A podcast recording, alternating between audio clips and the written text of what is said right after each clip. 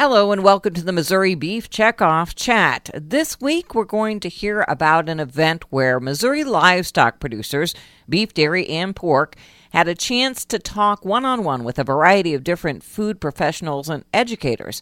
That includes dietitians, family and consumer science teachers, chefs, culinary instructors, and food writers. Missouri Beef Industry Council Director of Communications Kaity Holtman talked to one of those who presented at the panels, and that was MBIC board member and Centralia cattle producer Sally Angell. This is Kaity Holtman here with Sally Angell, and we've spent the last couple days uh, here at Busch Stadium in St. Louis, where our farmers uh, from beef, pork, and dairy have been talking with influencers. So we're talking dietitians, FACS teachers, chefs, and food writers. So tell us about what you've been doing with these influencers the last couple of days. We work with those chefs and other influencers just to let them know what we do on our farm, the day to day work that we do, and how we care for our animals, and that we are producing a very safe and wholesome product. What are some of the topics that you really touched on that you wanted them to be aware of? Well, a few of the questions were concerning hormones or growth promo- promotants, and so we just basically went over that they are naturally occurring uh, hormones and that they truly are safe. Uh, they also were interested in some of the questions dealt with water quality. They were interested in feeding and uh, what types of grains we used, and um, they simply just were very curious about what we did on the farm. What really enabled you to feel like you were talking on behalf of the rest of the Missouri farmers and ranchers? Well, it was a, um, a very small group, probably about 20 influencers. So they were at ease and they simply just asked us questions when we were uh, having any of our conversations. If they didn't understand what was going on, they would stop us. So it was almost like one on one conversations at times. Uh, we had a slideshow, so they actually got to see the farming operation. I had a picture of the working chute and um, just showed them how some of the different things we do throughout the year, such as ear tagging and feeding hay. Those are very basic things to producers, but really, if you're removed from the farming community, those are things that people might not ever see being a uh, influencer here in St. Louis.